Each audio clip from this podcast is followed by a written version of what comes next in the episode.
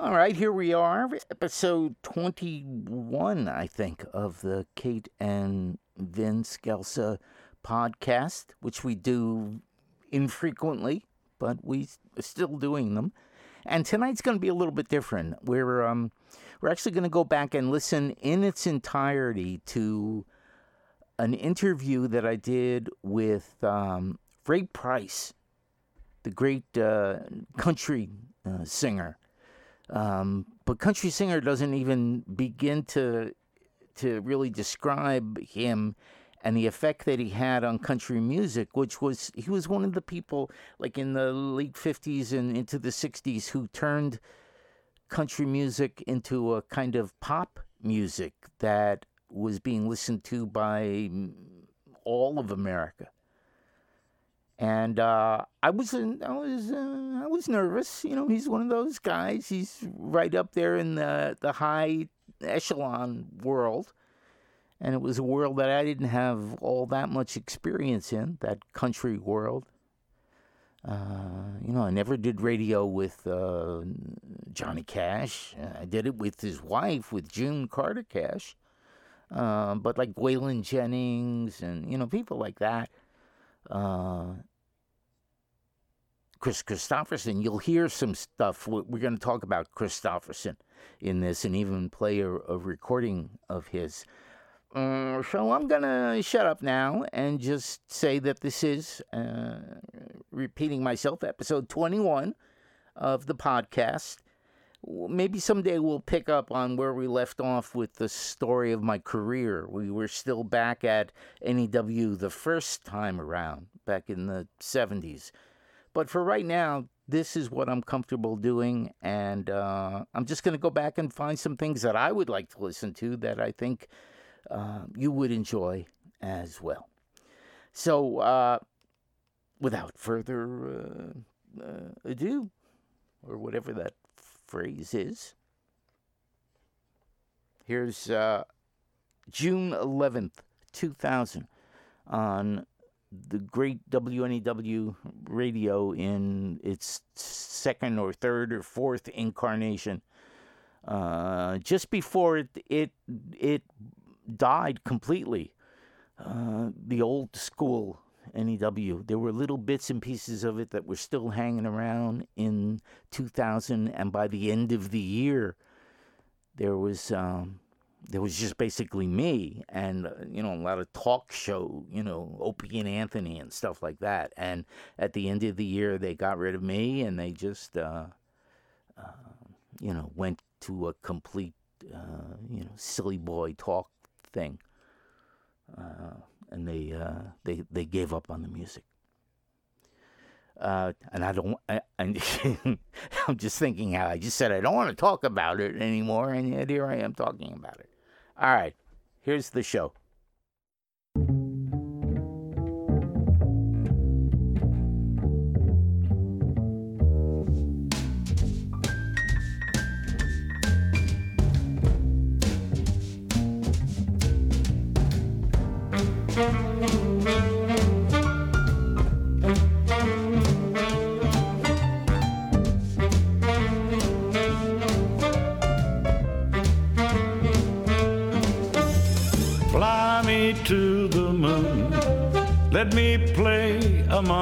Stars. Let me see what spring is like on Jupiter and Mars. In other words, hold my hand. In other words, baby, kiss me. Fill my heart with song. Let me sing forevermore.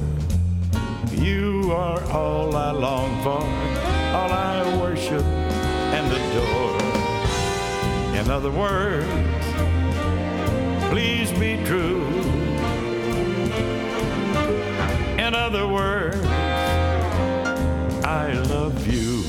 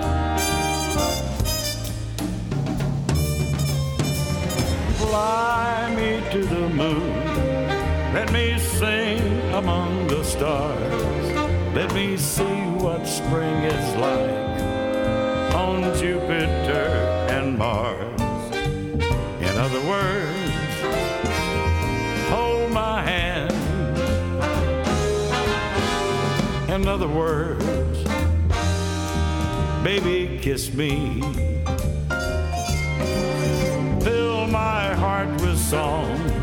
Let me sing forevermore. You are all I long for, all I worship and adore. In other words, please be true. In other words, I love you.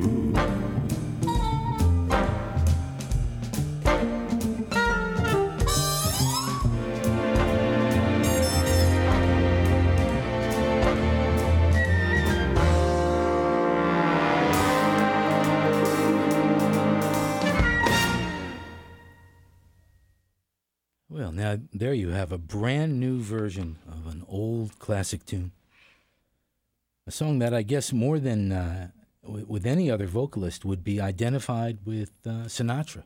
That song called Fly Me to the Moon.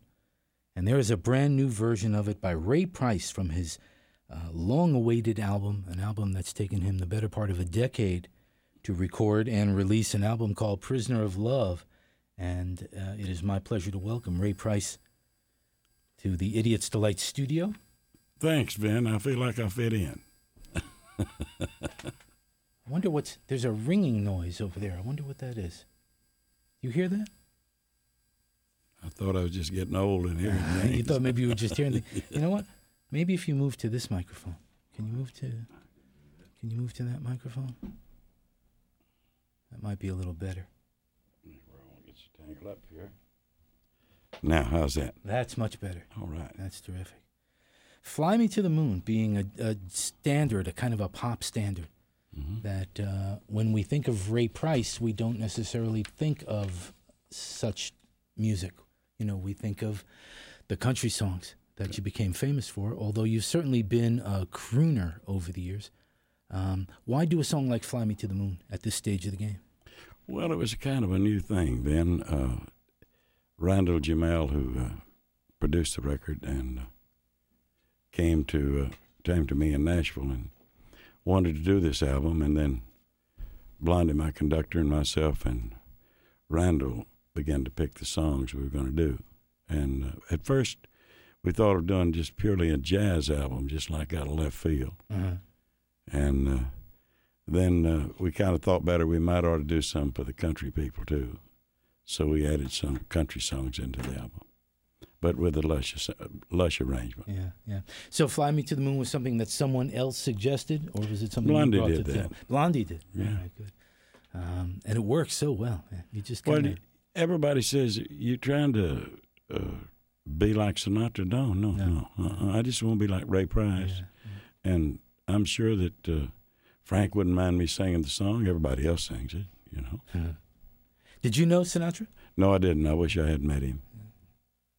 Ray Price is in town this week for the first time to perform in concert. He'll be down at the bottom line on uh, Wednesday night. First Right. time before a paying audience. You've performed in town before, as I understand it. You did a, I think you did the Tonight Show at one point with Oh, uh, yeah. with Carson, Right. and uh, I think there was maybe like a convention, Country Music uh, Association convention or something like that. At But- the Waldorf, yeah, I did but, that. but you've managed for now you're 74 75 years old right? 70 74, please. 74 years old. You've managed uh, to uh, uh, be a performer for a good part of those 74 years and avoid New York. Well, now I wasn't trying to avoid New. York. I was just kind of. I didn't know exactly what the New York audience would like, and I didn't want to come in and and uh, have a fiasco or something. And uh, I wanted to be sure that I could do what I thought they wanted. And of course, not living in New York, you don't know what they're thinking. But I do hope that they'll enjoy the show because we're going to do mostly a lot of the country hits Mhm. that I've had out, and uh, then we're going to do some from the new album. And uh, it's more or less kind of a, a get together thing, and uh, let me uh, kind of take my breath, hold my breath, and get into New York and see how I like it. And uh, certainly need to play New York. It's a great town. Yeah, yeah. But for all these years, when you've been, uh, you know, on on top with number one records and uh, crossover records and uh, huge gates out at the uh, performing arenas and stuff, you've always managed to just skirt the city for. for it wasn't that; it was the promoters. They wouldn't bring you in. Right. They didn't. They didn't quite know who the audience was. Right. I suppose that. And this was not an unusual thing for country performers. No. Throughout the the decades. Um, there has always been this feeling, I guess, that a certain kind of country performer is not going to work in New York, which is which is clearly not true. New York is the musical capital of the world. Any kind of music right. works in New York Absolutely. and is loved uh, in in New York. That's the way I feel about music. Music's music. I don't care who plays it, who sings it, or who does anything. It's either good, bad, or indifferent. Yeah. And uh, I've had a lot of argument with people about the way I sing, not like I used to when I was doing the straight country things. And I just tell them, well, you know, I kind of graduated a little bit. I want to get a little bit better if I can and try to improve. And uh, of course, when Randall came with this offer, I hadn't had a record for about eight years. Mm-hmm. Mm-hmm. And uh, I always like to tell everybody that he told me if I didn't do the record that he was going to sue me for impersonating a country uh-huh, singer. Uh-huh, all right. but you know, it's so easy, Ray Price, to fall back on your laurels, to fall back on the easy thing, to fall back on that which your audience expects from you. And if that's where you're comfortable, that's okay. But if something in you kind of rebels against that and wants to go in a different direction, then you really gotta got to work up a bit of courage, I think, to do that. And I think that's something that you've always done throughout your career. As I as I read the stories from your life, you've been a bit of a rebel over the years. yeah, just a little bit. yeah, uh, we'll talk about all this. But first, let me identify the rest of the music that I played in that set. I played an old Dave Van Ronk recording of uh, the Teddy Bears Picnic with a bunch of kids singing in the background. So that then led me to the Jay Z hip hop recording of Hard Knock Life from Oliver with those kids singing in the background. And um, and then we finally wound up with the legendary Marvin Pontiac, the legendary Marvin Pontiac, and uh, a tale that he recorded long before he was hit by a bus called Small Car. The legendary Marvin Pontiac is actually the pseudonym for a, a musician here in New York but we don't tell who he is because it's part of the joke. It's sort of like you know how Garth Brooks a while back had that alter ego, mm-hmm. that rock alter ego. Well, there's this very hip downtown musician here in New York, horn player, who has this alter ego, Marvin Pontiac, and Marvin Pontiac evidently spent some time in a state mental uh, institution where he recorded all of his songs, and uh, and these songs have been circulating on the musician underground for years and years, and now they're finally coming out as the legendary Marvin Pontiac's greatest hits. And uh, even though he was killed by a bus several years back, he is now uh, enjoying a degree of popularity that he never could have predicted. the legendary Marvin Pontiac. I'm explaining this to Ray Price, the man who who actually was Hank Williams' roommate for the last what year of Hank's life? The last year. You you were born in Texas. You grew up in Texas, right? Perryville. Perryville, a little bitty place. How little? Oh, it had two churches and one store, and all three of them are bankrupt. Yeah. What part of Texas? That's in East Texas. Okay. In the hills and where the pine trees and everything are. It's real pretty. Yeah. And uh, you were on a farm. You were you were uh, an animal person. You wanted to be a veterinarian. Well, I just when I went to school, yeah, college, I, st- I wanted to study veterinary medicine, and I accidentally got into music. How? So, well, we were staying in a. I just got discharged from the Marine Corps after World War II, and uh, I was staying in the barracks where the government would let us go to school and uh, under the GI rights. And a lot of us were in one barracks out in the Naval Station in Grand Prairie, Texas. And uh, one of the boys in the group, they had a small group that played music, and asked me would I sing some country songs for him for a publisher. And I said, we didn't have dubs at those times or demos. So I said, sure. And I went downtown with him. And the first publisher went to wasn't too anxious to hear it. So they moved us. He sent us to another guy, and he was anxious. Well, now, how did this guy know you could sing? He just heard you singing around the barracks. Well, I, yeah, yeah, he'd been, and I had sang with the group in a lot of songs, you know, but uh, that really wasn't what I was into. But anyway, I sang the songs. They asked me to come back the next day. I went back the next day, and a man was there from Bullet Records in Nashville, Tennessee, with a contract, and that's how I got into it. You never looked back. well, Yeah. did you quit college at that point? yeah, I wish I hadn't because I I raised thoroughbred horses, and I could really save a lot of money if I was a That's true. That's what you do now. You raise thoroughbreds Right, now, huh? right. Yeah. When you were in the Marines, did you see action? No, no, I never got to go. I was only 17, Uh-huh. and uh, I had been in school in Dallas, going to an aviation school before I went in, and they found that out, and they put me in the the Naval Air Station in Norman, Oklahoma, to study to be a machinist mate, which is mechanic. Right. Right. And uh, then I got injured and spent quite a few months in the hospital, and they decided it'd be better for me to go on home instead of trying to make it, and which I'm thankful for. They sent me home. Sure, sure. My dad was in the Army Air Corps, and was a was a mechanic and a, a trainer. Mhm. Um, he trained other mechanics, and so he spent a good portion of the war in Boca Raton, Florida, hmm which is a pretty cool place, I guess, to It's to nice. spend the spend the war years. Except that it was a dry county, and, and uh, my dad my dad was from New Jersey, you know, and uh, from an Italian uh, family where uh, wine was on the table everywhere at every meal, you know, and uh, he didn't understand the concept of dry county. So they quickly learned that they had to drive several hundred miles over to the next county if they wanted to get anything remotely resembling liquor. But it certainly saved Dad's life, you know. Uh, I hear that. I was raised by an Italian. My stepdad came from Evazano, Italy, really.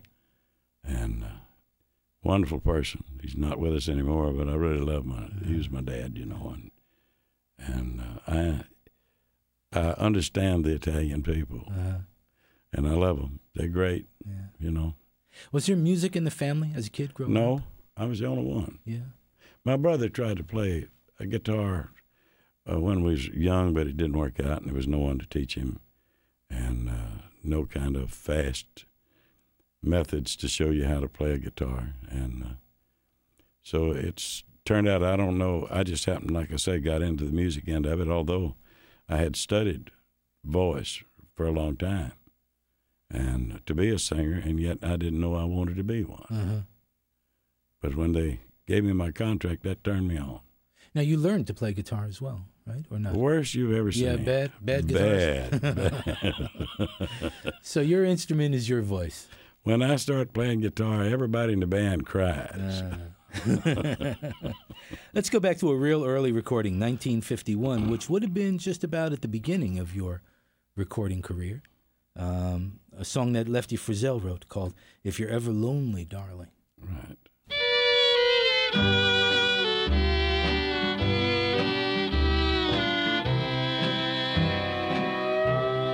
If you're ever lonely, darling, think of all that I've been through. Long and lonesome nights, sweetheart, I've waited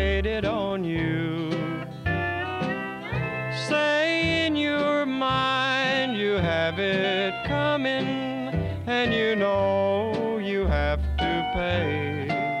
Maybe, baby, you will learn and change someday. Why, oh, why did you try to deceive me? You've made me blue, sweetheart, both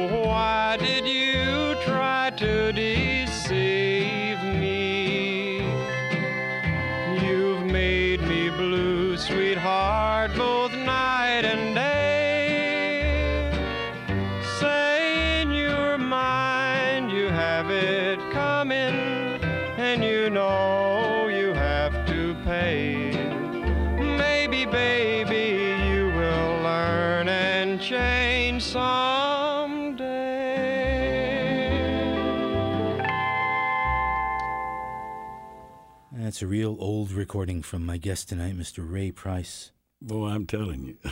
When you hear that voice, do you even relate to that guy? Is he you? I can see now why I changed. yeah. now, when you came to Nashville, and uh, uh, the Grand Ole Opry was, I guess, in full swing at that point. Right.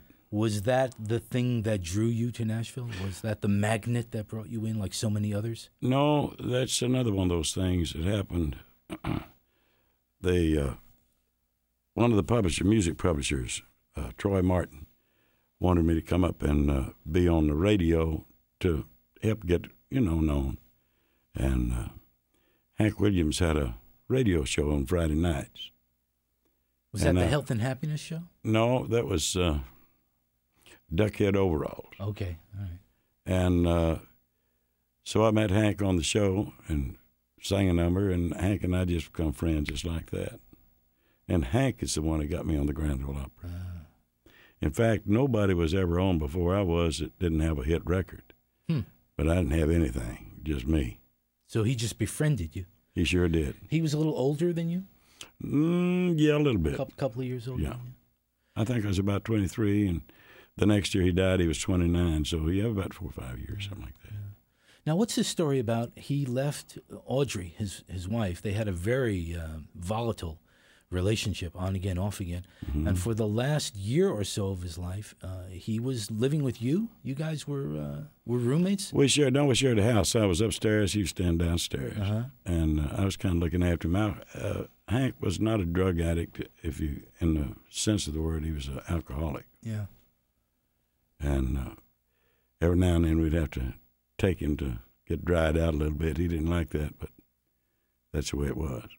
From your point of view, what were the things that drove him? What were his demons? As a as a friend who lived intimately with him, can you Well, pick that out at all?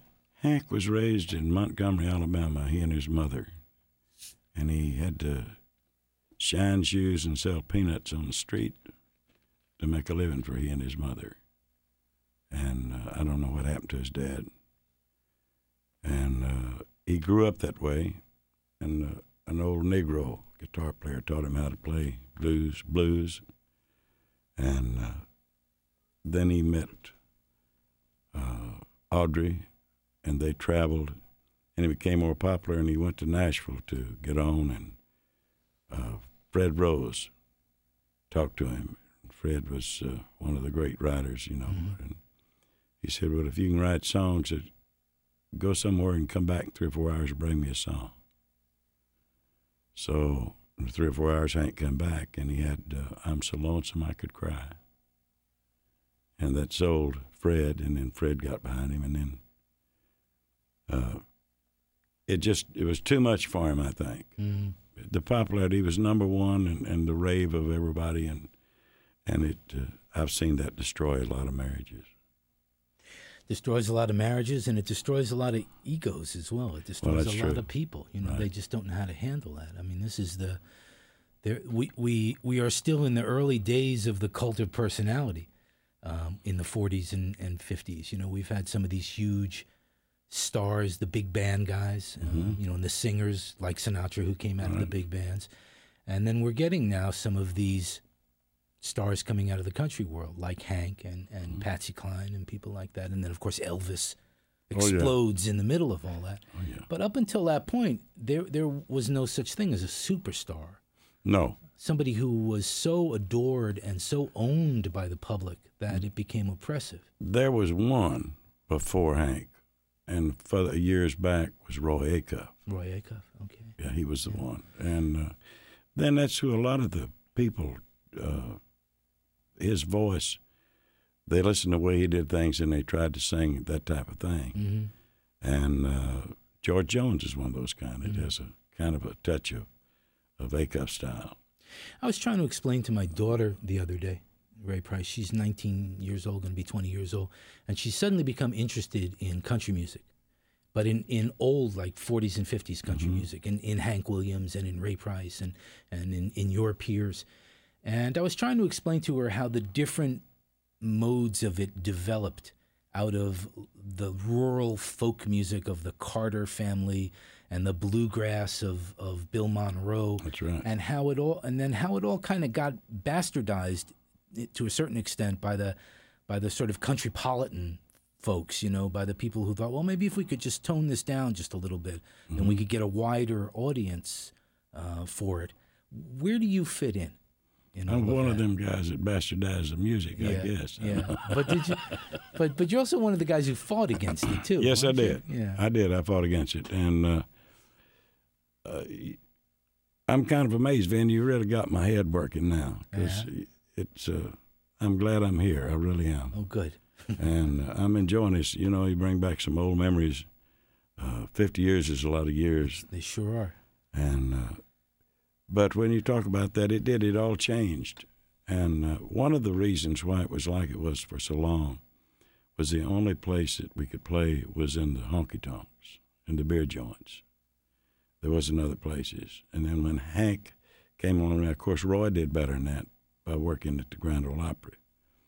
Uh, he never worked the honky tonks. They didn't have that east of the Mississippi River. That was all further west. hmm And uh, I suppose that's the way it was up here with saloons, you know. And uh, it's just that was where we worked, and that had a great deal to to do and to bear on the kind of music that we were doing. Yeah. So honky tonk music had other elements in it. Honky tonk had elements of, of blues and, and Right. boogie woogie and jazz. And, That's right, yeah. and swing. And that swing and that western swing. That's right. That Bob Wills kind of western swing. right. Is it true that you and Hank Williams once wrote a song together and you never got credit for it? Well, that's right. Yeah. Can you tell Can you tell that story? Weary Blues was the name of the song. Yeah. How did you come to write it? Well, uh, when I met Hank, he took me to the Grand Ole Opry the next night. His show was on Friday night when I met him, and the next night he wanted to take me to the Grand Ole Opry. So I went to the Grand Ole Opry, and then he said, "Hey, I'm playing Evansville, Indiana. It's about 150 miles north of Nashville." Said, uh, "Come go with us tomorrow. I want you to see the show." So I said, "Okay." I was tickled to death. You know, here I was with the big cat, and uh, He was a hero for you. Oh yeah. Well, not really a hero, but he's somebody I respected as a person that I'm trying to make a living doing. You know, Uh-huh. and uh, we wrote the song on the way up there, and when we got there, Hank said, "Come on, let's go on inside." So they start the show in a few minutes. He tells the audience, "I've got somebody backstage. I want you to listen, sing a brand new song we just wrote coming up here." And that like scared me to death. so we go out there, and and I start singing, and I forget the words. And so he goes and gets the words and brings them out, and I start singing. Something happened, and I stop, and we start over about five times, and find the audience just having a time, really having enjoying it. And I finally sang the song.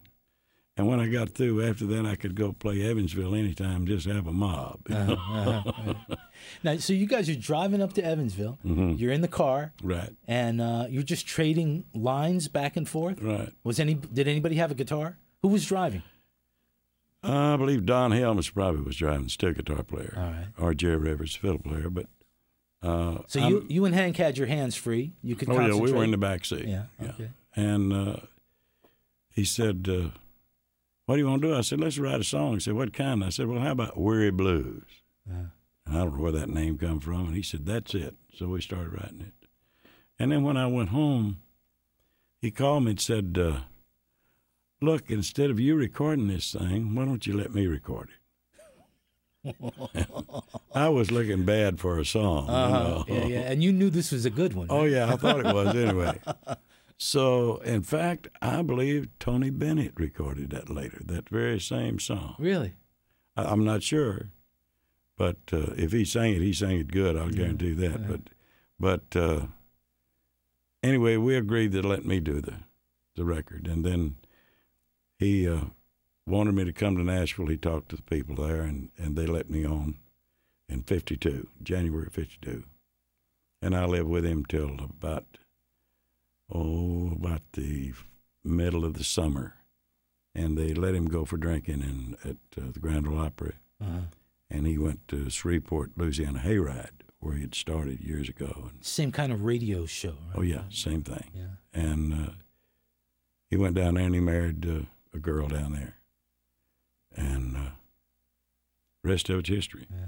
Let's play the Hank Williams version of uh, Weary Blues. Great. Okay. Weary blues from waiting. Lord, I've been waiting too long. These blues have got me crying. Oh, sweet mama, please come home. The snow falls round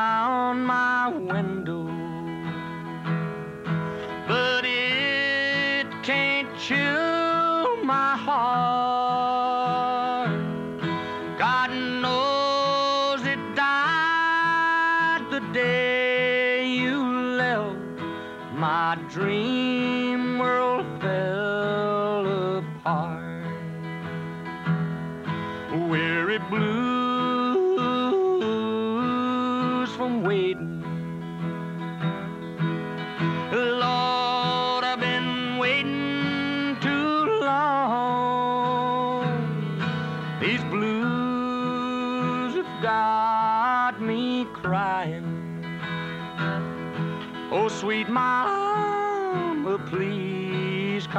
Home.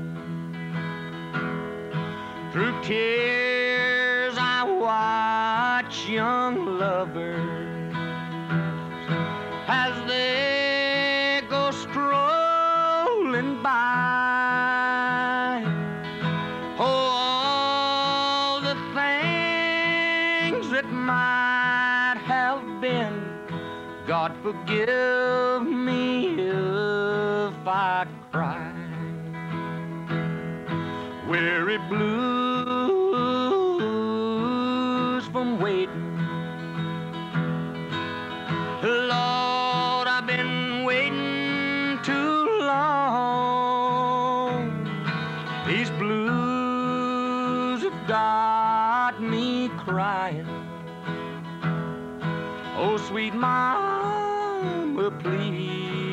come home. Well, unfortunately, um, Ray Price, I don't have a copy of your version. It's better you don't play it now. You think Hank did the definitive one? oh yeah, he did it. He's still uh, such a charismatic, mythical figure, isn't he? You know, you can you can mention others like Roy Acuff, you know, who influenced him, but for some reason, as the years have gone by, have not retained that same sort of um, what sexy, youthful, rebel, all those things that go along with, with Hank Williams. You know, the, the the the tragic drunken death in the back seat of a limousine on New Year's Day. The whole thing just is like a poem. You know, it's like a movie. Um, could you have predicted that when you knew him? That all these many years later, he would still be a source of such fascination. Well, he was so big at the time, uh, and I played uh, some dates on the road with him. I saw it, and and uh, the people loved him because he was one of them, and uh, he didn't pretend to be anything else, you know, and he was the beginning of the change in the music because people began to record the Hank Williams sound in New York. Tony did uh, Cold Cold Heart, Mm-hmm. and the other acts did uh, a lot of his songs, and he just he was in his glory when one of those guys would sing one of his songs. Well, he was the great big crossover artist. He was the guy who got out of the the South, got out of the the honky tonk radio stations, and That's made right. it into the rest of the world, and became a respectable artist in the in the the, the eyes of the so called northern cultured civilized Right. world. I guess sure. So he turned things around and led the way for Presley, I guess too, didn't he? Yeah, you know it's funny. I knew Elvis real well, and I used to play Friday nights and uh, in the beginning in uh, Memphis, and during the intermission, Elvis would play his guitar and sing. I knew Elvis before. In fact, it was on our show that uh, uh, Colonel Parker was brought his attention to the fact that Elvis was going to really be somebody. Oh. was in Memphis. Elvis was a nice person. So you knew him before he became Oh Elvis. yeah, yeah. and I knew him after too. He never Yeah, changed. Really? No, Really? Did you continue to know him as he did change, as he got more and more involved in abusing himself and becoming paranoid and all that kind of stuff? Or- no, that was after he'd moved to California Yeah, and yeah. Uh, Hollywood got a hold right, of him. huh? Hollywood got a hold of him. You know what? And he had a deal worked out with I understand with Tom Parker was that he would never go out. He would be the mystique thing. Mm-hmm. He wanted to go to a movie one time, I'm told, and Tom said, "You go to the movie and we're through." Now I'll have the movie brought to you, Uh-huh. but you don't go to the movie. Yeah. So I don't know. He was a prisoner in a way. Which then you have to begin to sympathize with, uh, with the things that he did to try and escape that prison. Absolutely. We talked about honky tonk before. Can I play an old song called uh, "Move On In and Stay"? Sure. And would this be an example of a good honky tonk song? Do you think? That's Hank. Move on in, stay. Move on in and stay. Somebody named C. Smith wrote it. Well, here, let me. I'll just play it for you. It's Okay, got. I know the song. yeah, I'm just it- wondering who's singing it. It's got. Uh, it's got what. Uh, what I think has a, a kind of a honky tonk sound to it.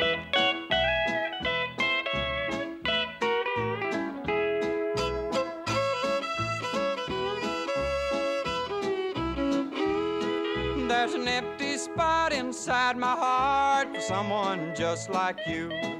Been saving all my hugs and kisses, and I hope you save some too. So pack your loving in your little old bag and move on in today.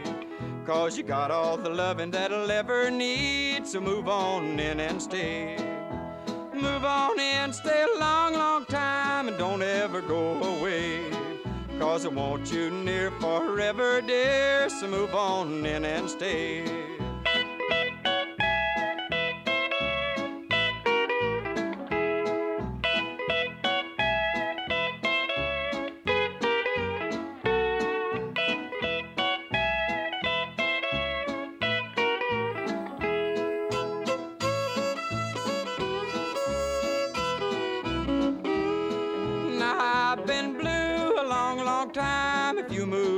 I'll change.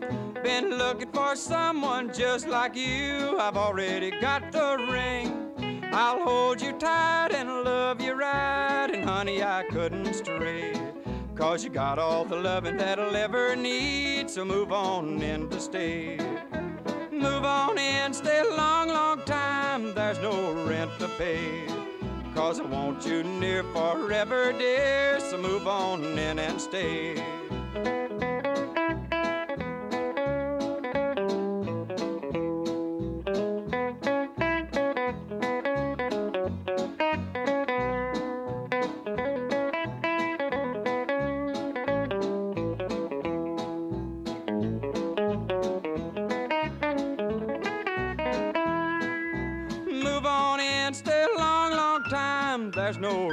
To pay. Cause I want you near forever, dear. So move on in and stay.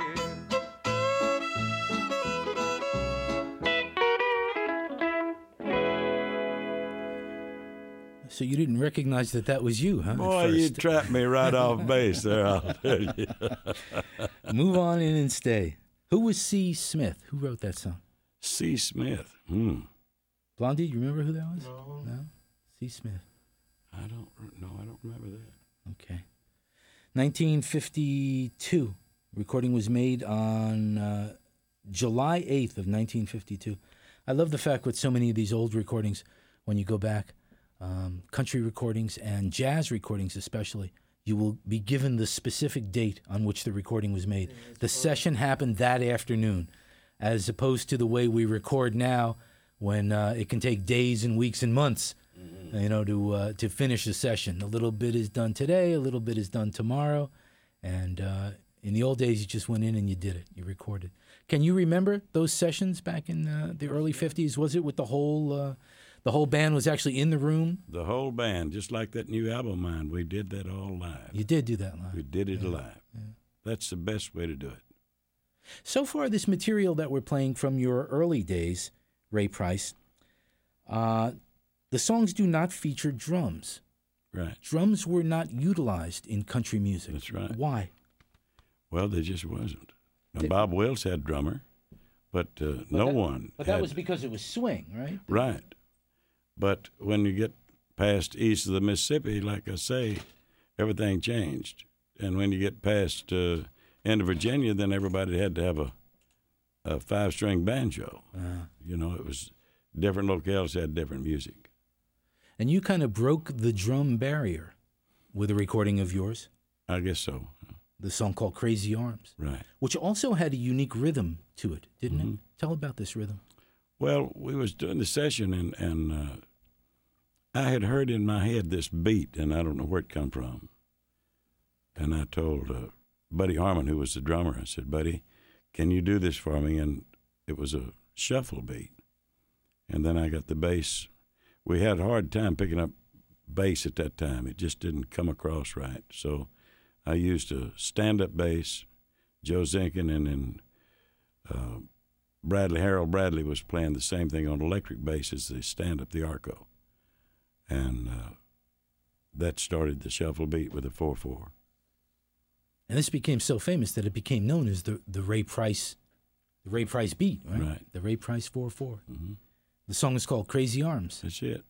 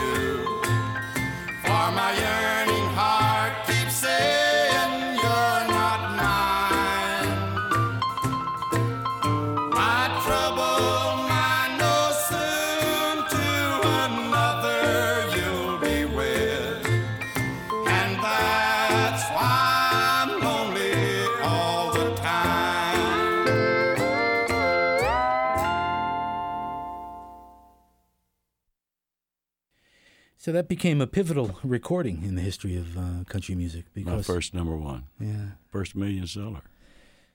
the drums are very subtle. You know, you almost really have to concentrate in order to hear them. They are there, and yet how interesting that that was the first time that uh, that a country artist in that era used a, a drum kit in a recording. Well, you know, I had a great promoter, a great producer, Don Law, and with Columbia Records, and he let me do a lot of things that I wanted to do. Were you now you were writing as well? Not very much, No. so. So- out- So you were picking up songs from the uh, from the stable of, of writers. Right. Guys would come and pitch songs to you. right. Did you ever have Chris Kristofferson land on your lawn like No. uh, like Johnny Cash did? you, know, you know that story? no, uh, when I got uh, the song for the Good Times from Chris, it was sent to me by Fred Foster, who uh, had uh, had Chris at the time, and uh, I heard it. I was playing a honky tonk, in fact, and I told all the boys in band, I said, "This one is a good one," and it was, and it's a great song. And he's a great songwriter. Oh, he is extraordinary song, hmm and a fellow Marine too. That's right. That's right. Yeah, I believe he's uh, helicopter pilot. helicopter yeah. pilot, Marines. Yeah. Nice guy. He told me I met him when he was working in the studio in Columbia. and He was sweeping the floors and everything, but I don't remember meeting him there. right. You know. Back to Hank Williams for just a second. There are there there are generations now of Hank Williams, Mm-hmm. um, and there's a Hank Williams the third Right. right now who seems to hearken back more to his granddaddy than the middle Hank Williams did. That's right. I had the pleasure of putting him on the stage at South by Southwest. Yeah, you did? You played you with him? bet. Uh huh. I thought I thought it was kind of poetic justice. Uh huh. I You to be- introduced him. Right. Oh, cool. That's wonderful. and you like him? Oh yeah, He's got some- absolutely. You're looking at his, from his back. He's, he's spooky looking. Yeah. yeah. Looks just like the old man, you know. And of course, I know he's trying to do uh, some of that, hmm but he's also got his own thing going. And uh, I told Hank Jr. He came to me years ago and wanted to know what I thought he ought to do. I told him, do what you want to do, what you feel like doing, Yeah. and it worked. And I think it'll work for this boy. Ray Price is my guest tonight here on Idiot's Delight at 1027. This is WNEW New York. Not so scary or intimidating. New York, uh, being on New York radio, right? It's relatively No, I'm, relaxed. trying- and, I'm uh, enjoying this. I'm getting an education. I- Okay. that's worth the trip just for that. Oh, great. All right. We got to take care of some commercial business, though. We'll be right back after this. The Concerts East Live Update presents these great shows. Coming to the Brighton Bar. You get your WOW sticker yet? You better, because WOW seats are on nearest you. Go to WNEW.com and click on WOW. The time changes, but the commitment remains the same. Invest now weeknights at 10, 9 central on A&E. According to scientists who study this stuff, people blink their eyes 20,000 times a sensible alternative. Radio Iowa. A Manhattan at 150 East 58th Street between 3rd and Lexington. It's the moving sale to end all moving sales. Hello. Have we been off for a while? Oh, we were just chatting.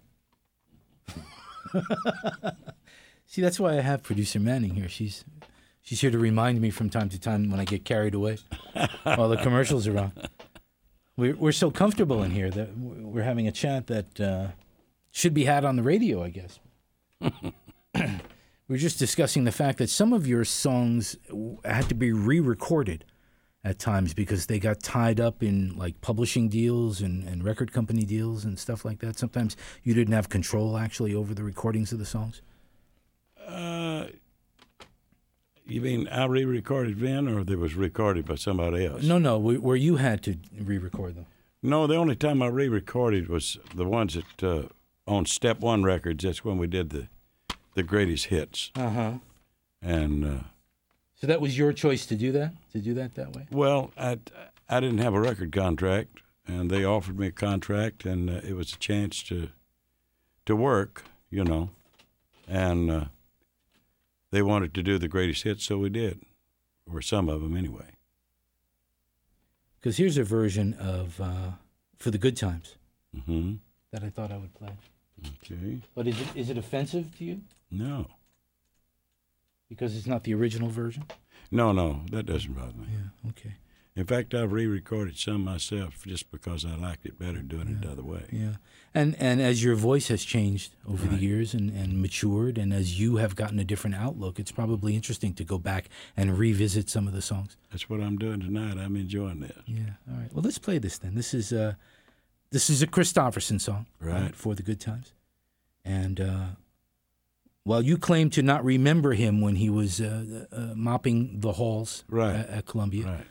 Somebody did slip this song to you, some publisher yeah. or something, right? And And uh, brought it to my attention. And of course, uh, I found out how great a writer he was, and I recorded a complete album of Chris's of Chris's things. stuff. yeah. Right. And this was long before he started recording his Right. things. This is for the good times, Ray Price.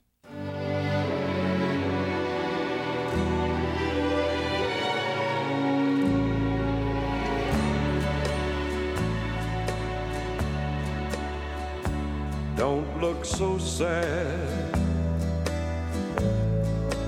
I know it's over. But life goes on, and this old world will keep on turning. Let's just be glad we had some time spend together. There's no need to watch the bridges that we're burning.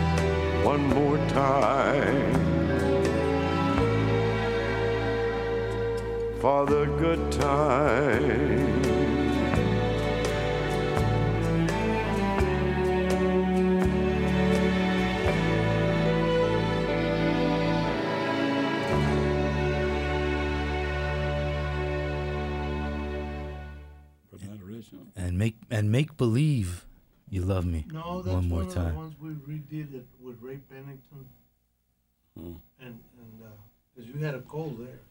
You can tell that he had a cold when he sang that. Yeah, I've been I've been with him 33 years.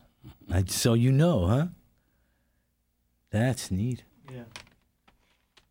And I played the vibes on that On that track. on on both of them, Uh-huh. the original and this Moses Calderon. What's your nickname? Blonde. Blondie. How did you? got- There's no. There's not a blonde hair on your head. Oh, How did you become known as Blondie? When I was a young little kid. My hair was blonde Really? Huh? till I was about nine years old. So Ray Price, this man knows all your secrets, huh? All of them. Yeah. And I know his too, because right. when Oh, his good. hair was all right. when his hair was blonde like that, his dad didn't speak to his mother till he turned black. Uh-huh. They weren't quite sure, huh? I see. There's a several years of mystery there regarding that. And when they brought it, when they brought for the good times to you, was in Odessa. Odessa, Texas Stardust Club, The Stardust Club. Huh. Skull Archer of the Year. Ray called me says, "You got to hear this." And I went to the dressing room and he played it. Of course, Chris was singing it. Yeah, yeah. Chris Kristofferson was singing it. You know, he just re re-recorded the song. He did. Yeah, last year he did an album in Austin with a whole bunch of singers, um, doing second vocals with him and doing duets with him, and and uh, Matraca Berg joined him on a recording of "For the Good Times." Would you like to hear it? Yeah. Okay. It's a great song.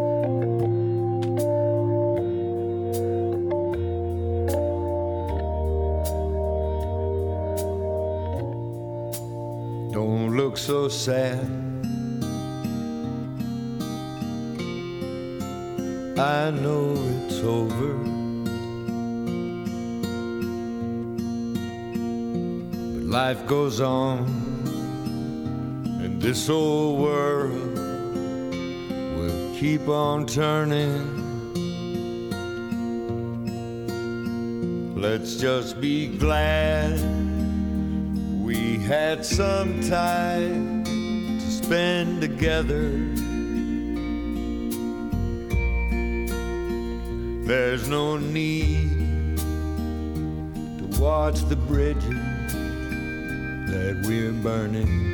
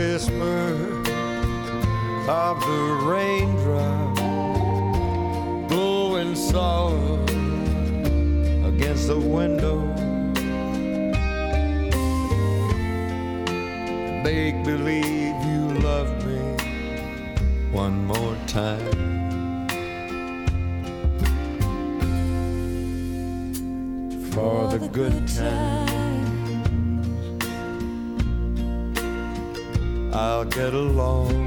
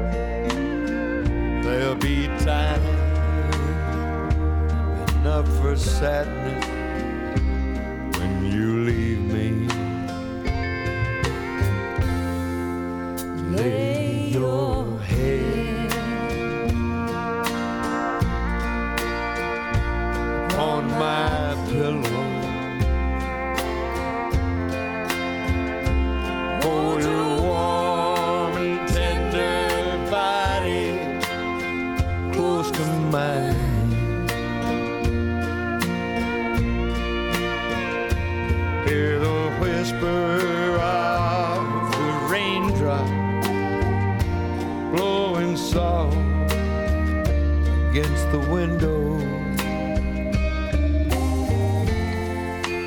Make believe you love me one more time.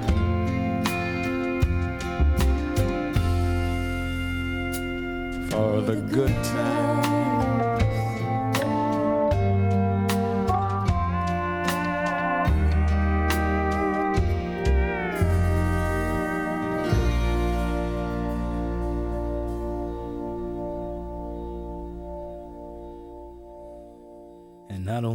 Great songwriter, he's a funny, sweet, generous, loving man. That's right. Chris Kristofferson. That's really right. is. Really is. Tell me about your relationship with Willie Nelson. Willie actually played in your band at one point, right?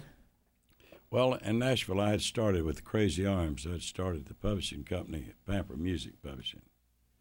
And uh, Willie came to work as a writer for the company.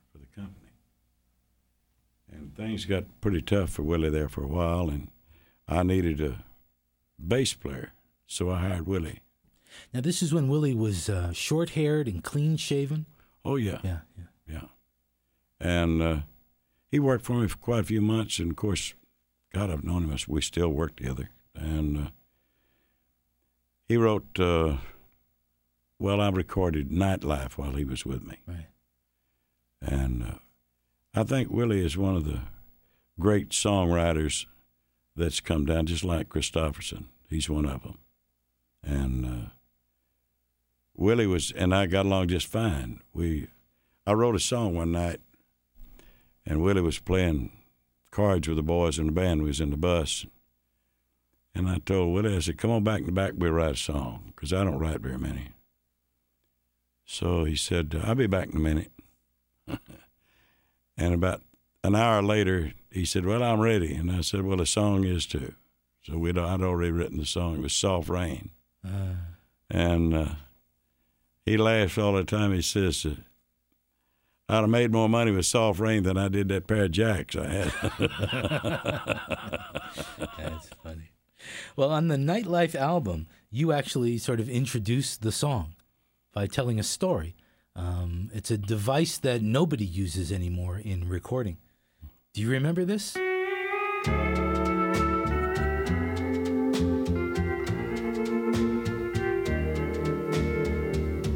When the evening sun goes down, you will. Well, hi, neighbors. It is sundown at our house as we make this new Columbia album for you. We want to thank you for being so nice on our last album. It was wonderful the way you accepted it. And tonight we've chosen some of the songs that we sing and play on our dances across the country. Songs that reflects the emotion of the people that live in the nightlife. Song of happiness, sadness, heartbreak. Songs of the nightlife. And we hope that you enjoy yourself tonight as you listen to our latest one. This first song was written especially for me by a boy from down in Texas way. And it's accepted so good on our dances. We hope you like it. It's a little different from what we normally do. But we hope it'll be pleasing to you. So me and the Cherokee Cowboys are knocking on your record player once more.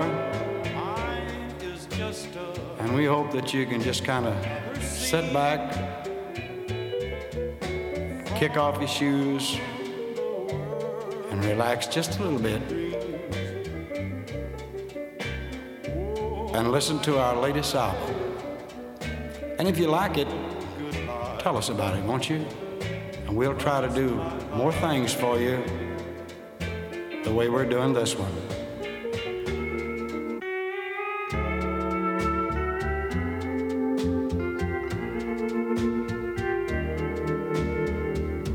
When the evening sun goes down,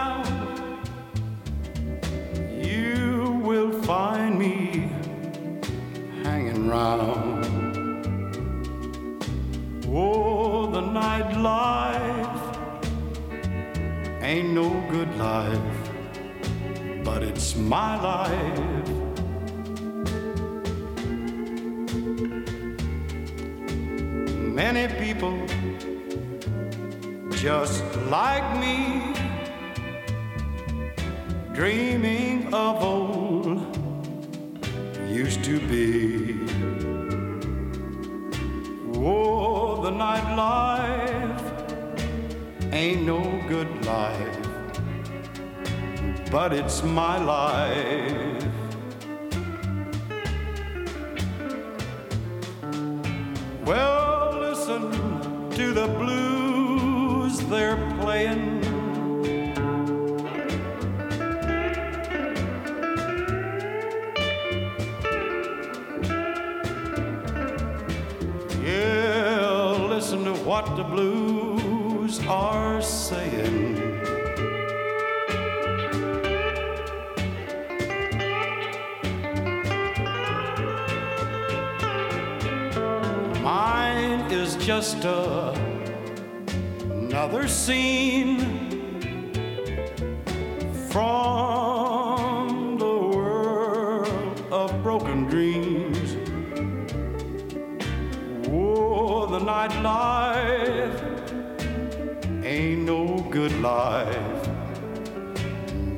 My life.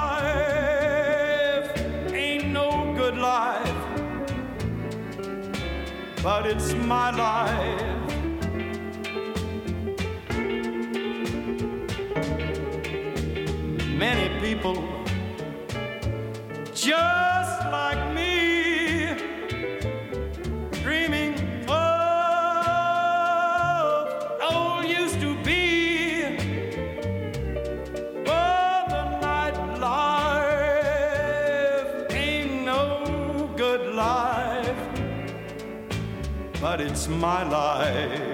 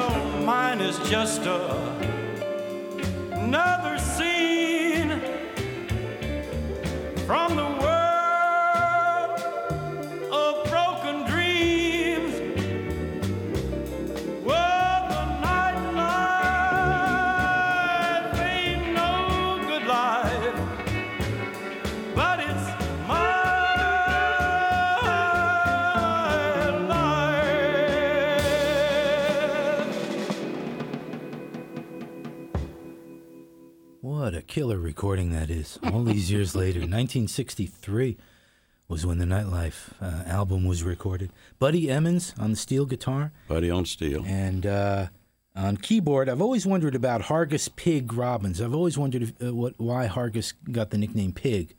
Was that him? Yeah, it says Har- So- Hargus Pig Robbins on piano on that Yeah, track. because Ray had said it was Floyd. Craig. Yeah, I thought it might have been Floyd. No, Floyd was on the Danny Boy album. Well, he was on all my records nearly. Yeah, You know. Do we know why why Pig came to be called Pig? I don't. No. Uh, no, it's past me. Okay, all right. I was just curious about that. I've seen. Well, his- he's a little heavyweight, but Uh-huh. uh, I don't think that's it. I've seen his name all these years. Uh, recorded Columbia Studios, 804 16th Street South, Nashville. That's it. Was that the place? Was That that, was where the you place. was that where you did all your recording for the most That's part? That's where we down did them. Uh-huh. there? Did you know Patsy Cline? Oh yeah, absolutely. Tell me about Patsy. Oh, Patsy was sweet. I met her when she was. I was playing one time in Winchester, Virginia, at the Apple Festival, and she and her husband, Dick, came by, and uh, I met them. And then when she came to the opera a little later on, we became real good friends, and were right up till the end. Mm-hmm. I really, I liked, I really liked her. She was a good singer, and she was a nice person, and uh, I hated to see it happen. What happened to her? Because I think it was a little too soon. She was just getting ready to get after it. Yeah, yeah. To break into uh, I mean, a whole other plane there, I Right. guess. Uh, pl- uh, plane. It's not the right word to use there, though, is it? Well, the plane took care the of it. plane took care of it. Yeah, yeah.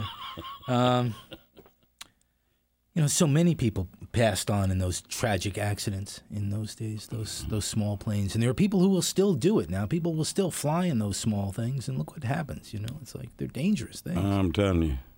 I don't even like to fly on the big ones anymore. I've flown so many miles, I get scared of the odds. Uh-huh, yeah. You know, and Now, do you still perform a lot every year? we average close to, I would say, uh, about a hundred days a year. Hundred days a year. Yeah, now That's a lot for a seventy-four-year-old man. A few years ago, we did what 182. Uh-huh. So, and this year we'll probably go past 100. But it, it's not too bad. I got a comfortable bus when I get through work. And all the guys kind of watch after me, and and they fuss at me and make fun of me, but they know it's all right, you Right, know. But uh, Now, you had a place. You had one of those theaters down in Branson for a while.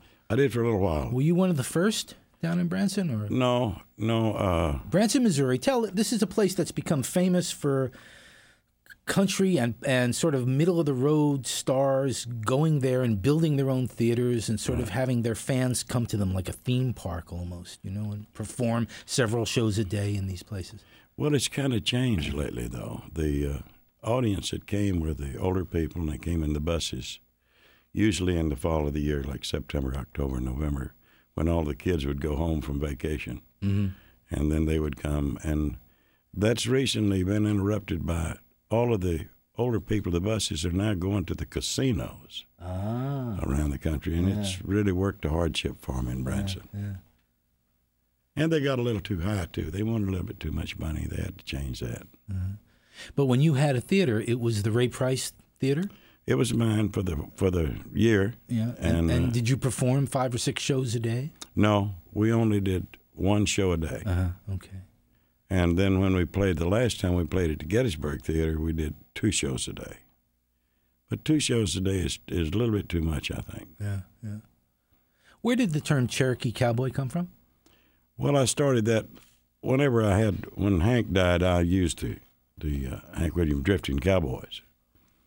And that was uh, his band. right. You inherited his band, so to speak. I inherited his. Band. Well, band. isn't it true that you actually sat in for Hank sometimes on nights when he was not able to perform? No. That's not true.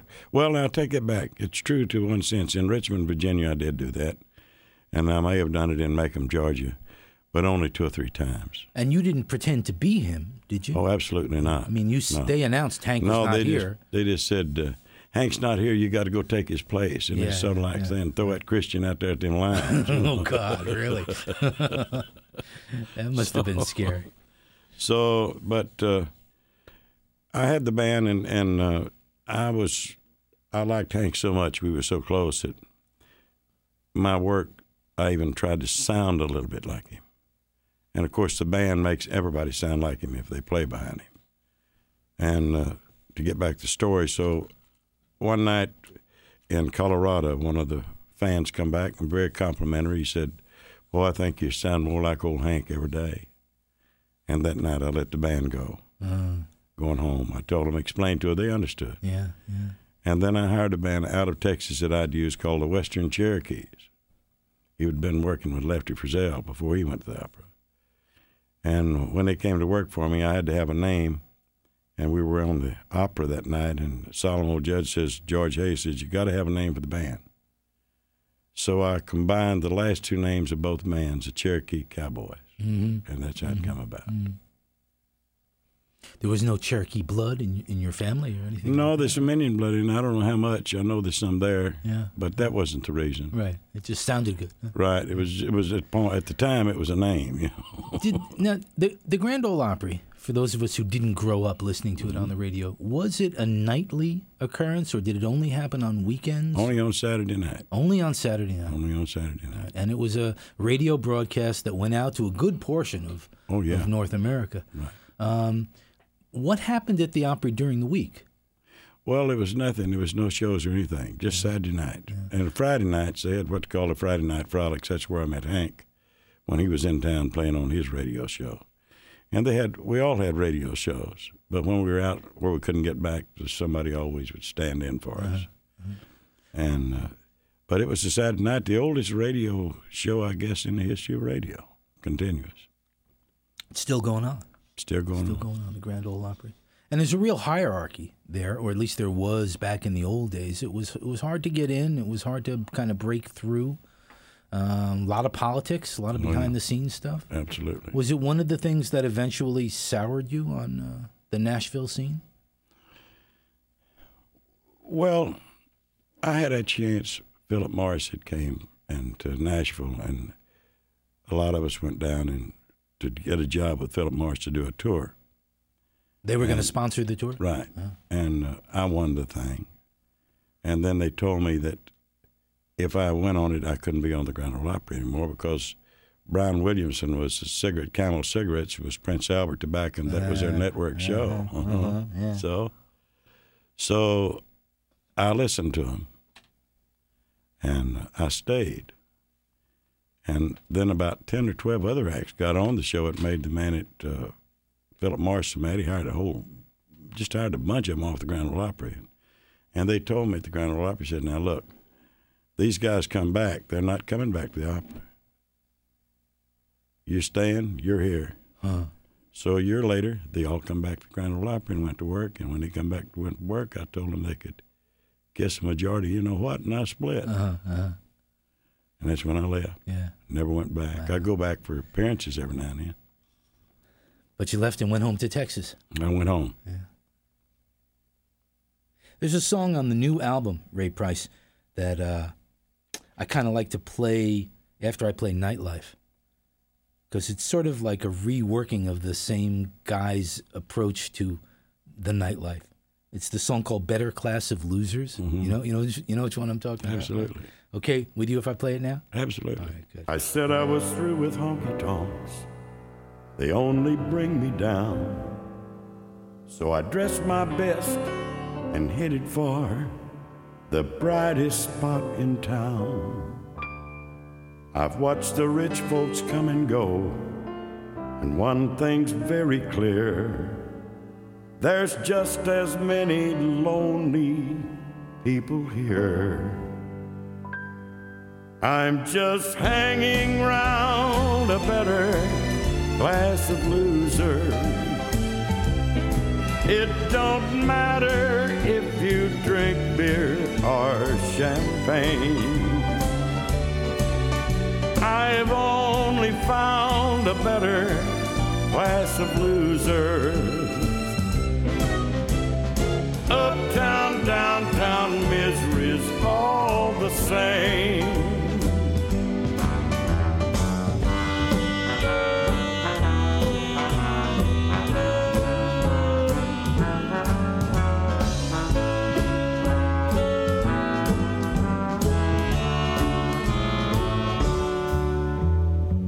It's all been downhill for me since baby walked away. I'm down here at the bottom, and I guess that's where I'll stay.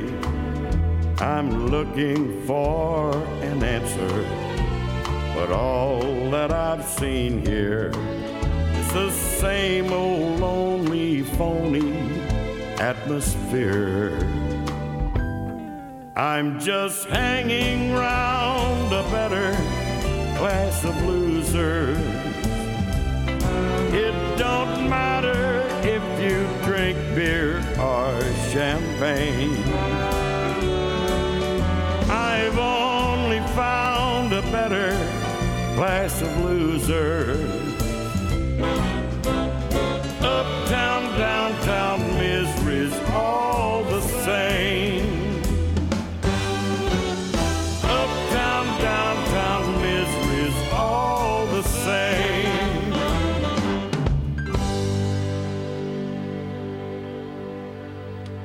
Things, I guess, are universal, aren't they, Ray? Yeah. Price? That's a good song, too. Harlan Howard wrote Harlan Howard. You've been singing Harlan Howard songs for years and years and years. Long time. First one was Heartaches by the Number. Yeah. Well, I think I have it queued up. Heartaches by the number. I think I do. No, I don't. Wait a minute, but I want to play it because I want you to tell me the story of this song, where, where it came from. Would you please? Sure. I, it happened in California. I was playing at Compton Town Hall Party, and I met these kids, this man and his wife, Harlan, and Jan, his wife. And they invited me to come have a cup of coffee with them. They wanted to show me a song. And uh, they sang Heartaches by the Numbers. And it was right after Crazy Arms, and it was a good one. So then I got Harlan to come to Nashville to write for my publishing company. And uh, I recorded a lot of Harlan songs. Uh, this song I recorded twice because the first time no one played it, it was during a period of the young country stars when they wouldn't play the old acts. And so I didn't want, I thought the song was too good to be wasted, so I re recorded it. Well, this is the 1959 version, so this would have been the first or the second version. That'd be the first one. Heartache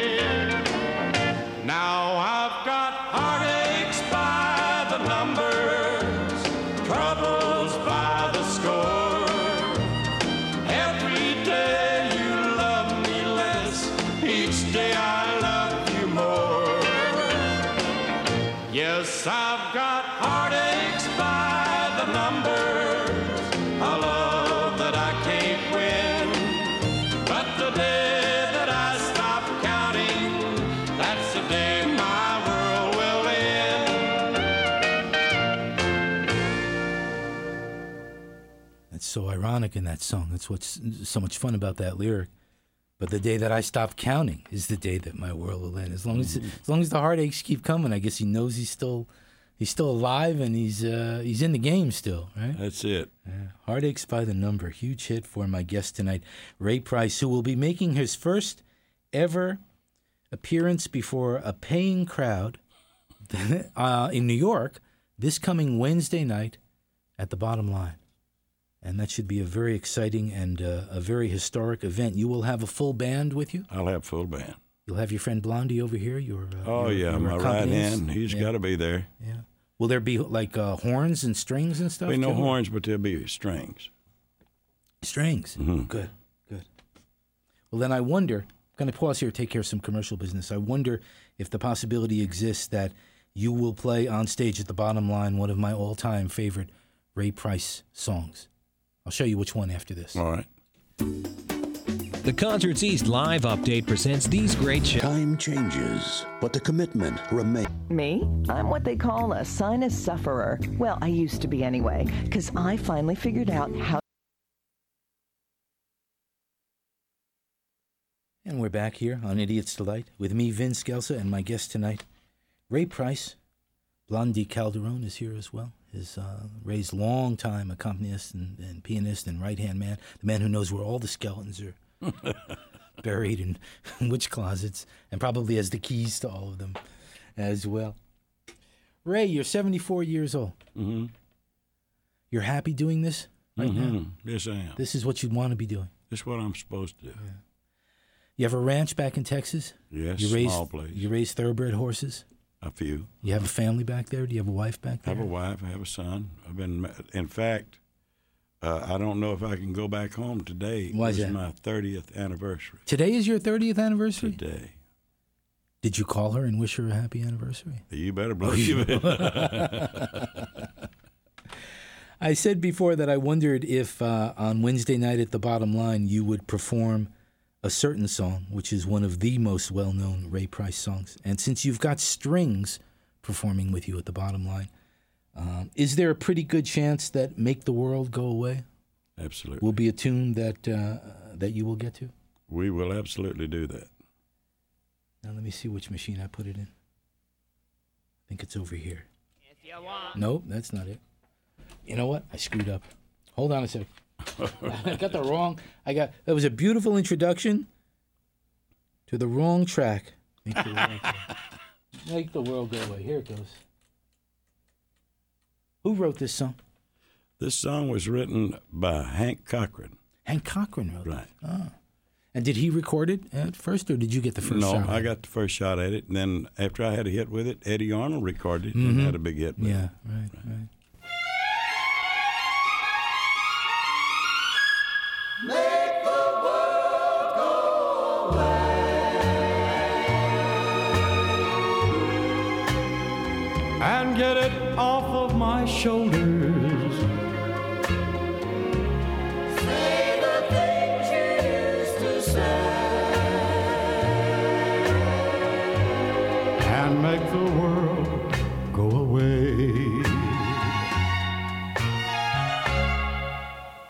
sorry if I hurt you.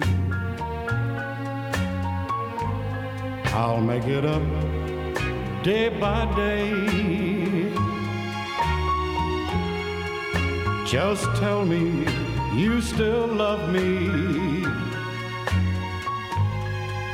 and make the world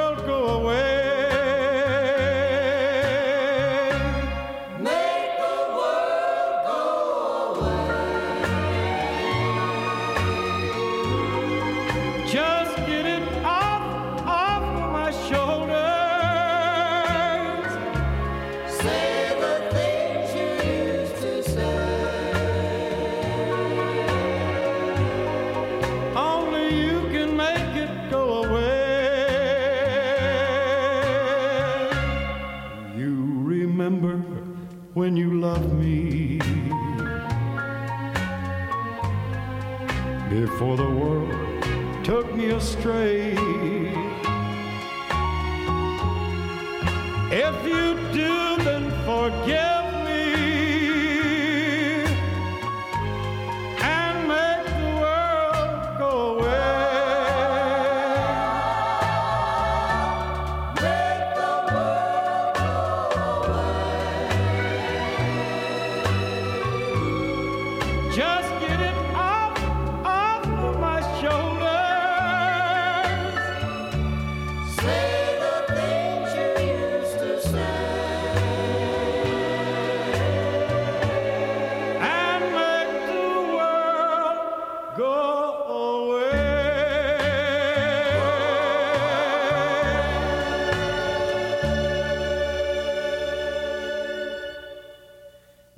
big crossover hit for Ray Yeah. Price because I remember as a kid here in New York hearing that song on the radio, on WNEW AM, and even on the top 40 stations Mm. at the time in uh, in the late 50s and on into the 60s.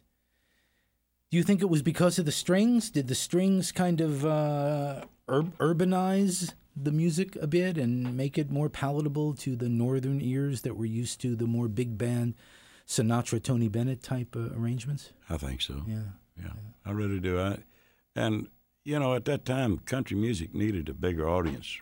Really needed a bigger audience, and that was my way of trying to appeal to a bigger audience and make it a little more palatable to them. It wouldn't be quite the honky tonk sound that some people just didn't like.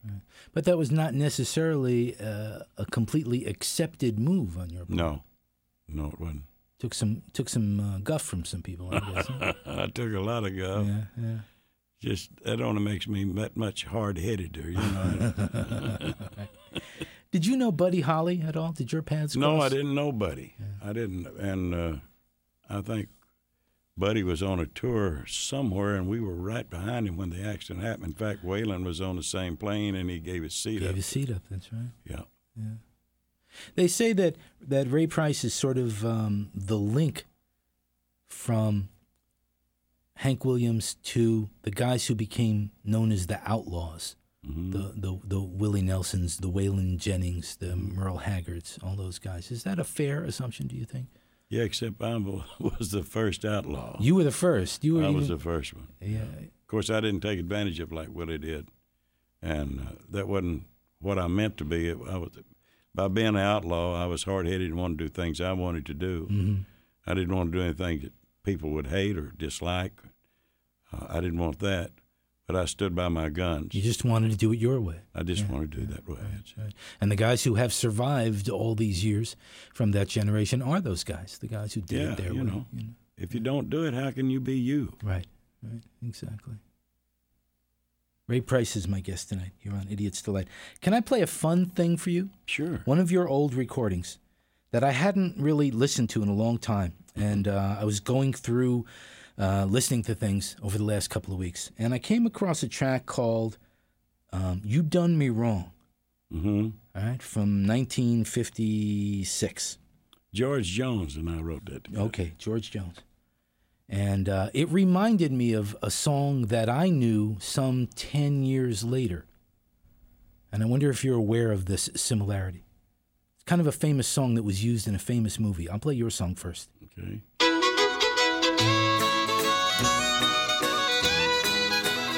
Well, you tell me that you care, but now you're gone. You got me crying. No use denying. You done me wrong. I could look inside your heart, maybe I would know the reason why you were leaving me all alone.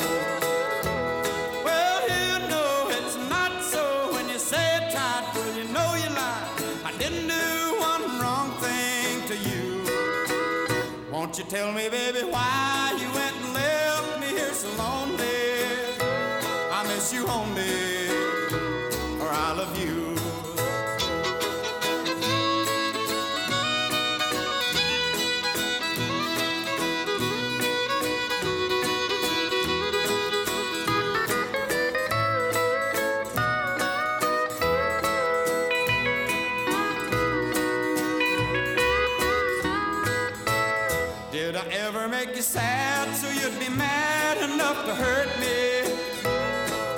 Desert me for so long?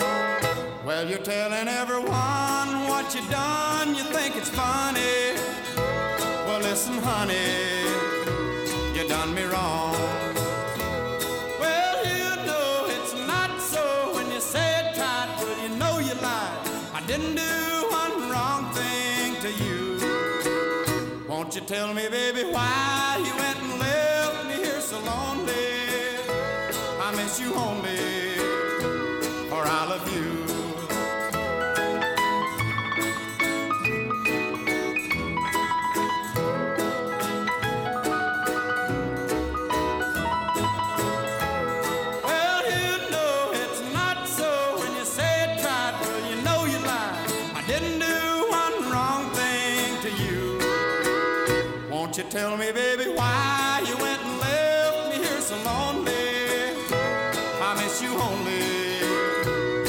I love you.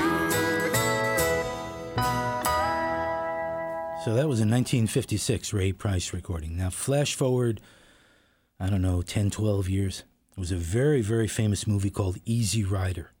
Remember Easy Rider? Mm-hmm. Dennis Hopper and uh, uh, Fonda, Peter Fonda, the, the two rebels out on the road on the, the, the motorcycles, and they're going to New Orleans to do a drug deal.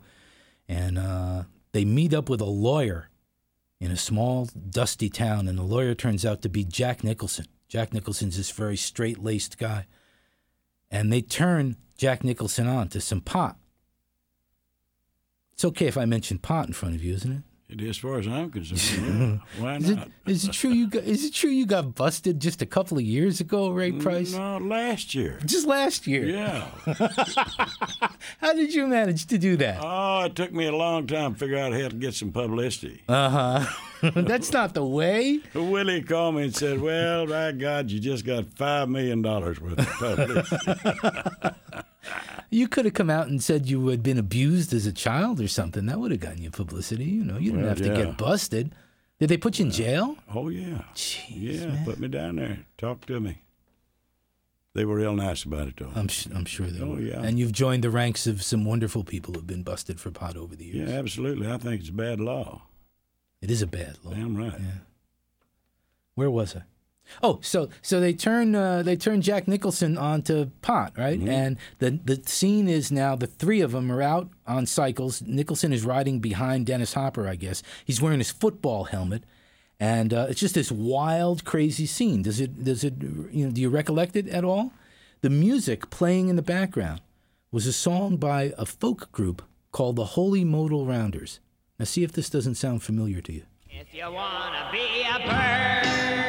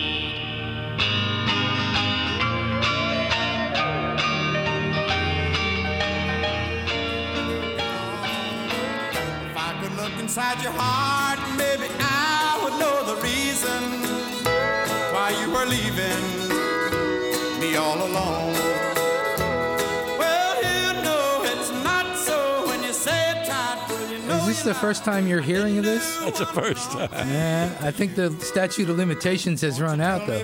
I don't, I don't think you can sue anybody at this point. Blondie, that's real close, isn't it?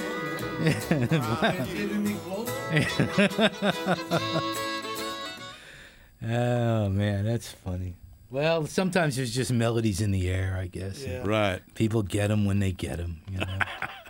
Ray Price is my guest tonight here on Idiot's Delight. The new album, the first new album in what nine years? Nine years. It's called Prisoner of Love. Right. And um, I thought it might be nice to play that the title track, Prisoner of Love. Okay. If that's okay with you. Fine. Uh, I just seem to be having trouble remembering what machines I'm putting things in. This is an old standard song I want to think that was it Vaughn Monroe who Russ had a hit? Columbo. Who Russ Columbo had it? I think so. And Okay. then uh, Perry Como hit Okay, it. so it's a crooner kind of a song, then, Yeah. isn't it? Yeah, and uh, a nice selection for you to do. And Vaughn Monroe may have had it too. Yeah, it's possible because he would fit into that crooner Right. thing. But Russ Columbo, huh? Hmm. Prisoner of Love from Ray Price.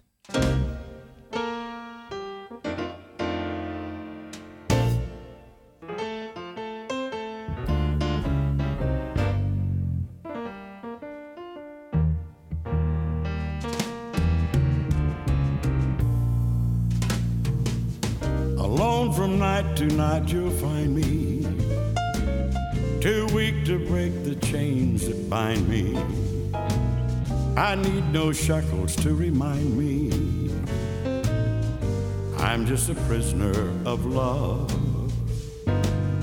For one command, I stand and wait now. From one who's master of my fate now. I can't escape, for it's too late now. I'm just a prisoner of love.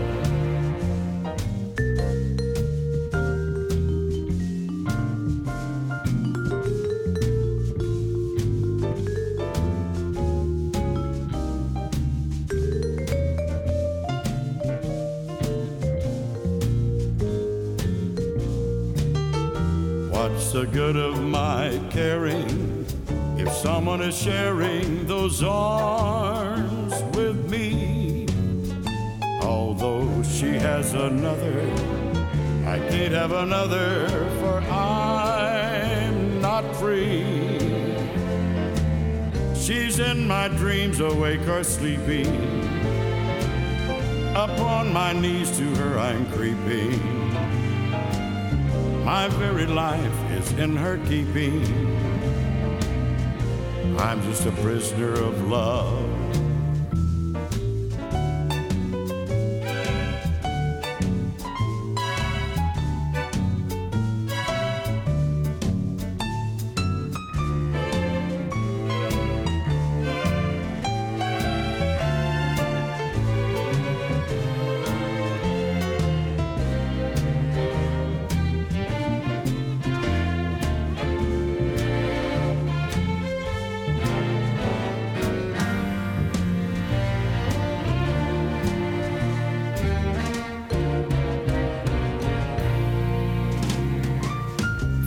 One command I stand and wait now. From one who's master of my fate now. I can't escape, for it's too late now. I'm just a prisoner of love. What's the good of my caring if someone is sharing those arms with me? Although she has another, I can't have another, for I'm not free. She's in my dreams, awake or sleeping. Upon my knees to her I'm creeping. My very life is in her keeping. I'm just a prisoner of love.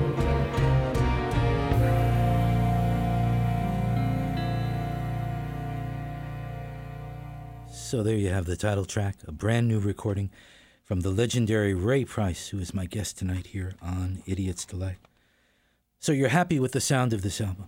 Oh yeah, I really am. I'm real happy with it. Yeah. I have a question to ask you. Hmm?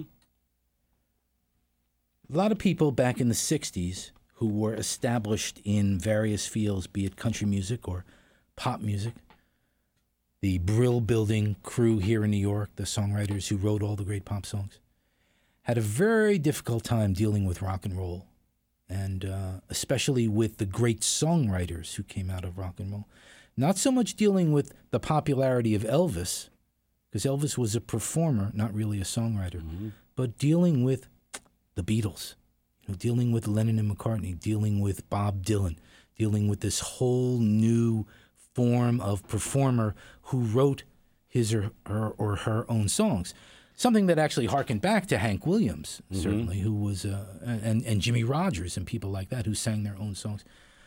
What sort of vibe did you get when the Beatles hit big in 1963? What was the feeling? Were you were you still in Nashville at that point? I was still in Nashville, and I had a a young son that was a Beatle crazy. So he was about five, and I listened to the guys. I did one of their songs uh, yesterday, few years back, Uh-huh. and then Randall uh, Jamail brought me this song of "In My Life," and I had a I had some problems with it, not singing it so much as to sing it where it would sound like it was me, Mm. because all I had was a record of the the Beatles, and I couldn't do it that way. So we worked on it. And finally, finally, it turned out right. And and after, I really wasn't happy with the song till we got the finally got it right, and then I liked it. Uh-huh. So you didn't find yourself part of any kind of enormous um, backlash against these guys No, back in those days? No. Was there in Nashville at the time? Were there people? who No, were- there was no backlash. Uh, I thought they was doing great. They was bringing music to a whole lot of people, Uh-huh. and the thing was just blossoming like a big flower. You know. Of course, they did fantastic, and uh, I guess Paul McCartney's still doing fantastic. The guys who were scared, I think, were the guys in the Brill Building. The guys who had made their livings writing songs for other people, the songwriters Mm-hmm. and song pluggers, because they knew that suddenly the sea had changed, and um, and there wasn't going to be as much call for their services anymore. And that's where it really changed things, I think. Well, I hope it didn't change too much because I'm looking forward to some of those good songs and some of those songwriters. You're still you're still looking for good songs. Absolutely, always. Yeah. Okay.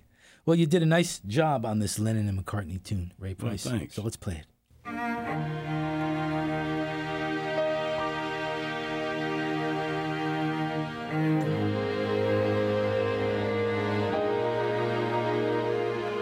There are places I'll remember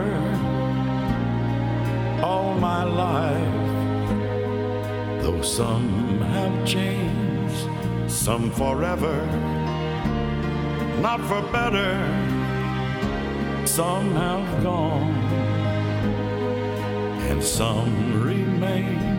All these places have their moments with lovers and friends.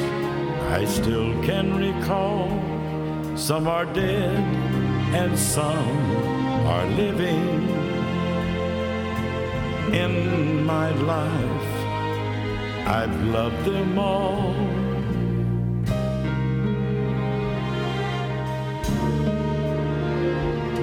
But of all these friends and lovers, there is no one that compares with you. And these memories lose their meaning when I think of love as something new. Though I know I'll never lose affection for people and things that went before. I know I'll often stop and think about them in my life. I love you more.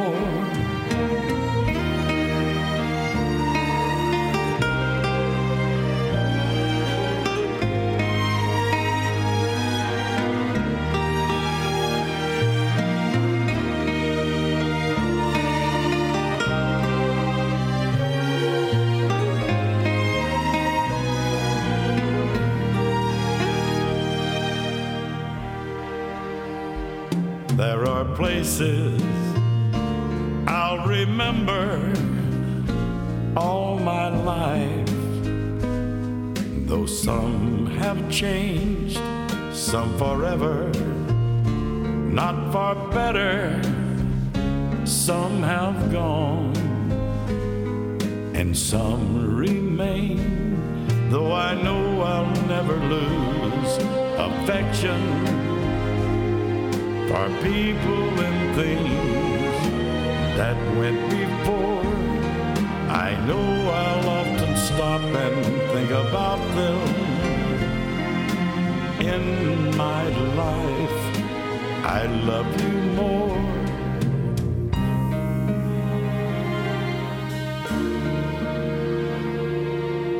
in my life. I love.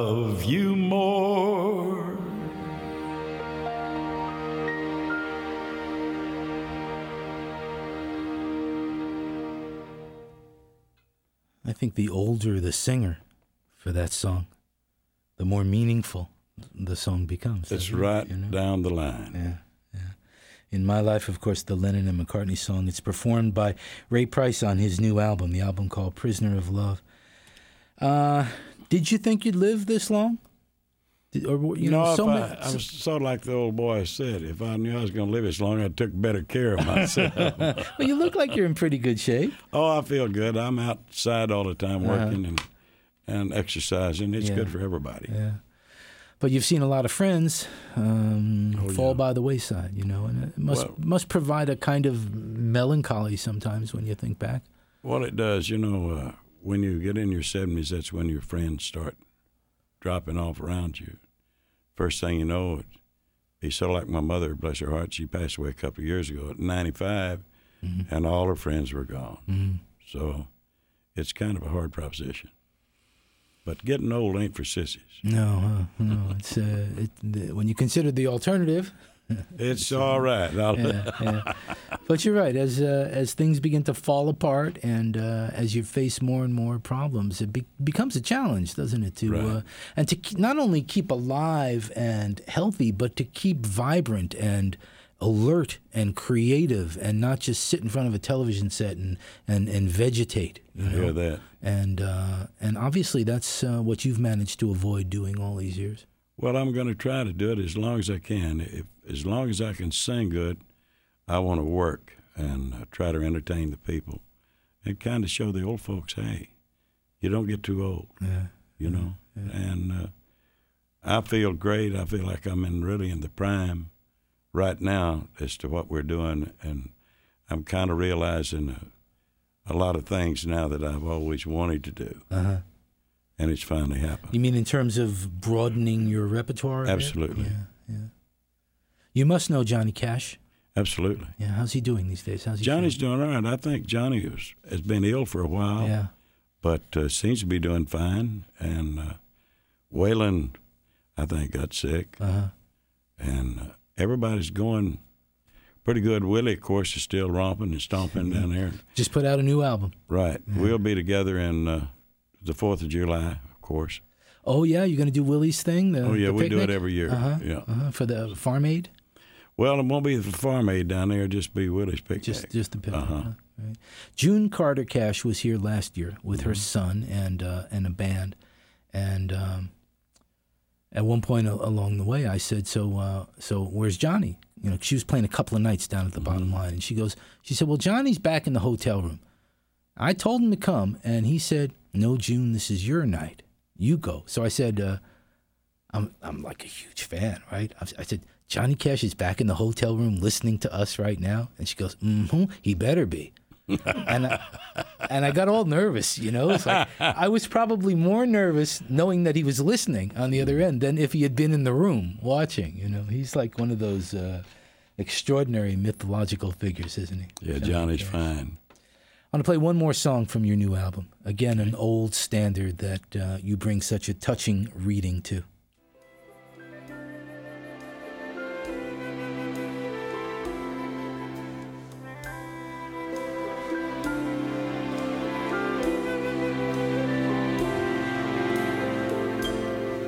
I see trees of green, red roses too. I see them bloom for me and you, and I think to myself, what a wonderful world.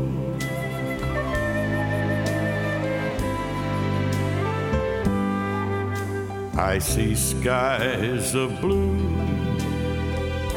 and clouds of white, the bright blessed day, the dark sacred night, and I think to myself, what a wonderful world.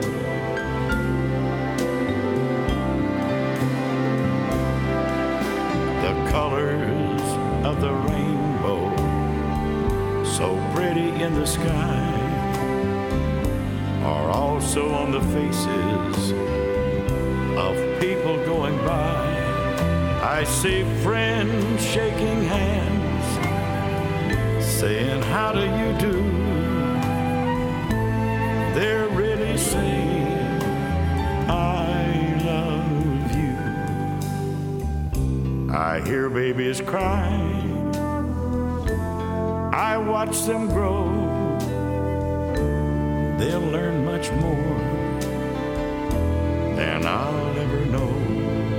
And I think to myself, what a wonderful world.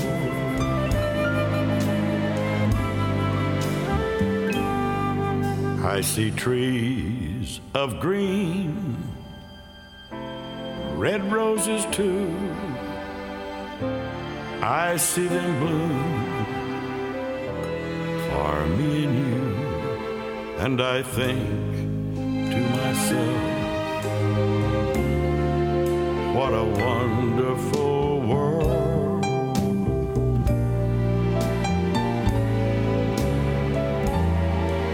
Yes, I think to myself, what a wonderful world.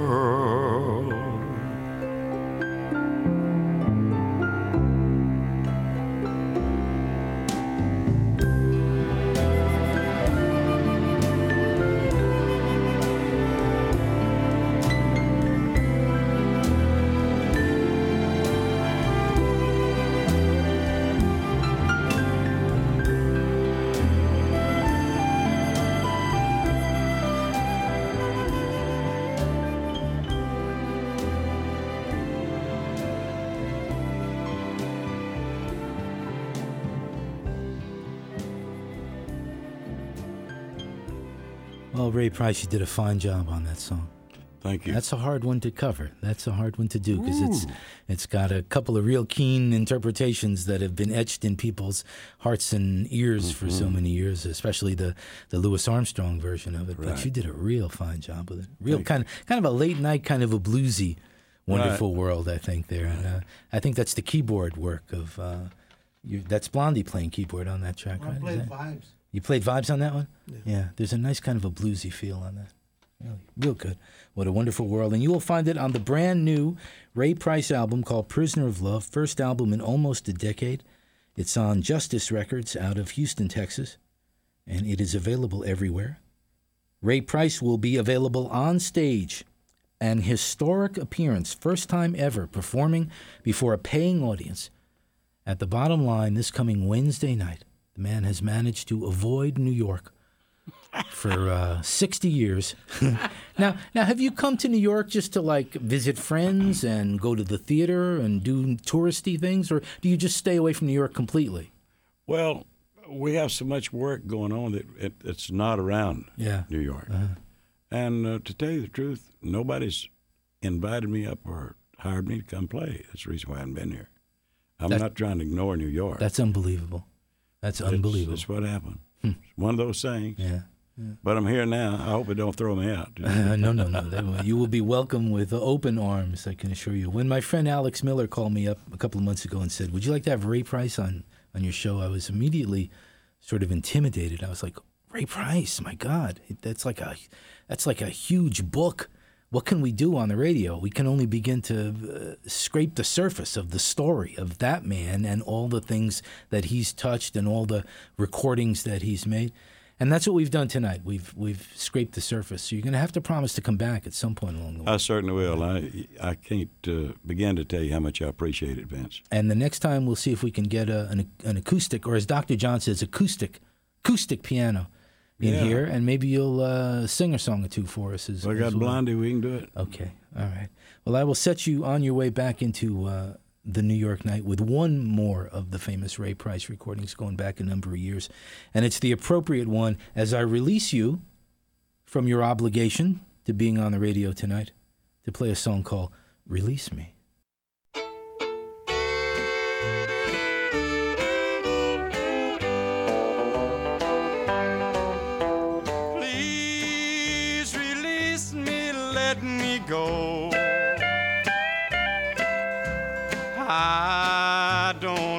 You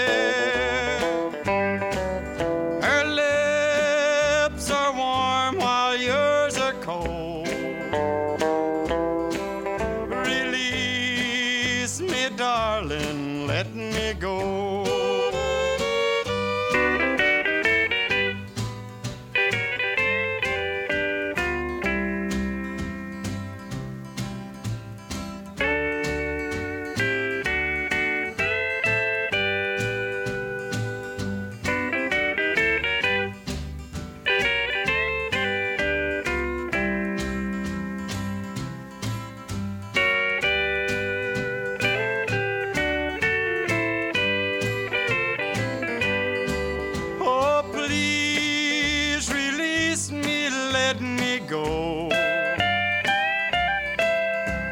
I don't love you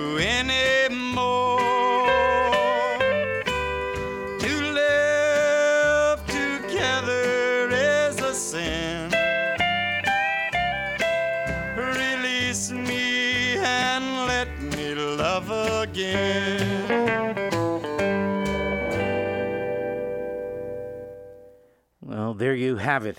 It's uh, it's a lot of fun listening to that again. I don't think I've uh, heard it since the night that it aired live on WNEW FM radio. Uh, back in uh, when was it? June, uh, June eleventh, two thousand. The great Ray Price. What a funny man, and uh, what a what an open guy, you know. And he called me Vince, and usually I get all upset when people call me Vince, but it was fine. It's just it was the natural thing. He didn't know me. He'd never met me before. He had never heard me on the radio. He's not from New York. This is the most natural thing in the world for him to mishear the Vin Scelsa. A lot of people think I'm Vince. It's it's Vin, and for a certain small group of people, Vinny, Vinny applies. But uh, uh, I, I I actually en- enjoyed hearing him call me Vince. it was great. So uh, almost two hours. Well, actually, yeah, two hours of live radio with um, Ray Price. The commercials, I, I just sort of cut the commercials to a couple of seconds each, just so you'd hear what kind of stuff was advertised and what it sounded like a little bit on radio back in uh, in uh, 2000. I think the album came out. Uh, that album, "Prisoner of Love." Uh, I think it came out in like May of that year, so it was still very new in June, and his appearance at the bottom line was uh, going to be a big deal, as many appearances by many people at the bottom line were over the years. So this has been episode 21 of uh, of the of the Kate and Vin Scelsa podcast, and we're going to do more of these uh, air checks because I I'm sort of um, I'm sort of uh, I sort of have the the impetus to do it, um, which I don't seem to have with the with the whole like talking about my career thing. So we just have to figure a way. This is what Kate really wants me to do. We have to figure out a way to get her involved um, as as well on on mic. Okay, so thanks for listening, and uh, I hope you enjoyed uh, that little slice of uh, radio from 18 years ago. Oh, you probably want to know when Ray Price died. Um, he lasted quite a quite a while after that. Uh, Ray Price died in 2013 on December 16th. So he uh, he had a, a good uh, long run and uh, some incredible, groundbreaking recordings. Okay, I'm Vin Scelsa. I thank you for listening. Take care. Bye bye.